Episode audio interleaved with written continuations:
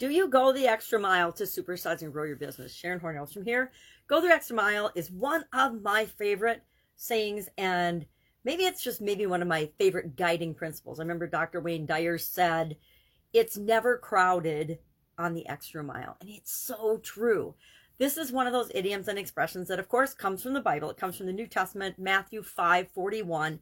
And Jesus, in it's from the Sermon on the Mount, Jesus is saying, if someone forces you to go a mile, go with them too. And do it graciously and do things with generosity. It means do more than you're required to do, do more than you're asked to do.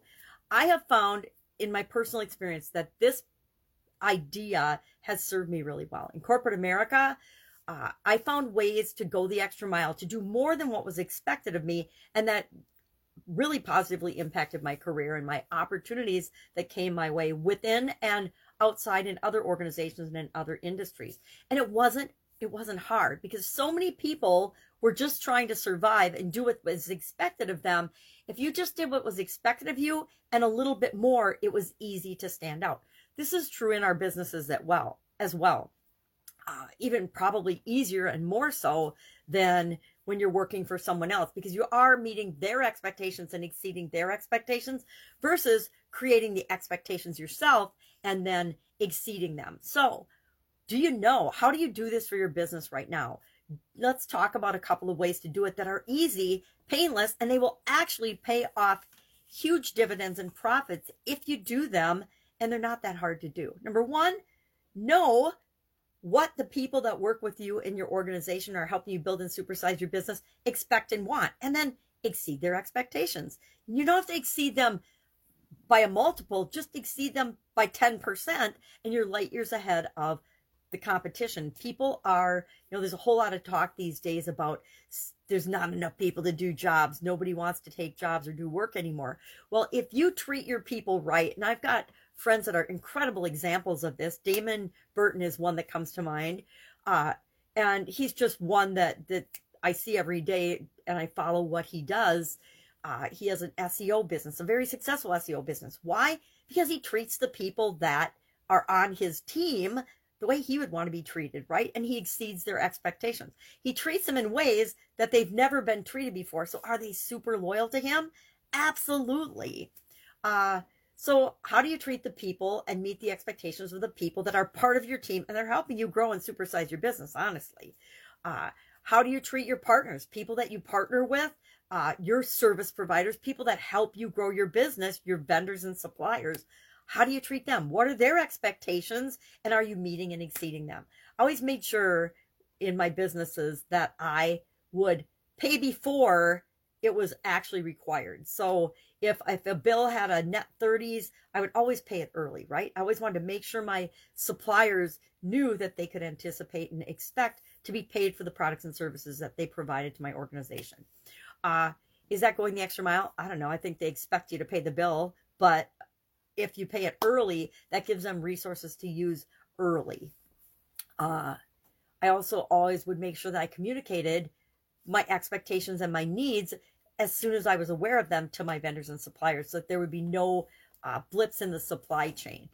How about your customers? Do you clearly know what your customers' expectations are? Have you defined your customer experience, your customer journey, and looked along the way and gone through your own business and processes and systems and experiences as if you or had someone else do this for you were a customer? I always have secret shoppers or secret people uh, experience the businesses that I own and operate as a customer so that nobody in the organization knows who they are. Uh, learned this particularly in the hospitality and the restaurant business. Um, I want to know how the people that we have in our organization, and not to spy on them, but to train and coach and encourage them to do better or keep doing what they're doing because they're doing a great job and then reward them for that. Uh, so that I understood our customers' experience. Uh, are you willing and do you do things that others won't? Does your business do things for your customers and for your vendors and for the people that work in your business that other organizations and other businesses, maybe in your industry or even outside of your industry, don't or won't do? I always think of when when I hear do things that others won't, I think of the garbage industry, right? The whole idea of dealing with waste or waste treatment, right? Dealing with things that most people don't even want to think about. They just want to have it taken care of for them. Now, now I'm not saying that we need to be in the garbage business or in the trash business or in the, the waste management business, but we need to think about are there there things in our customers' life that that we could do for them that that others don't do for them, but they would really value having done. And one of my favorite questions to ask always is how can I add value? How can I add value to this relationship? How can I add value to this business? How can I add value to my customer's life? How can I add value to the people on my team and the people that work with me to create things in the world? How can I add value to their life? And if I'm always asking myself that, it's different for the different people that I interact with, but there's always a way we can add value, right? And usually it's in ways that are most important to the other person, right? Not that are most important to us.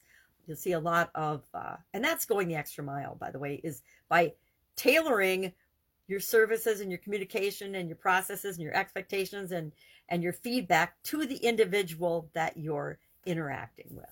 So love to know how do you go the extra mile in your business? Share in the comments below so we can learn from one another. And I will be with you tomorrow uh, with another spiritual well-being related idiom for the month of April. Have an awesome day. Bye. Oh, questions asked. Bye.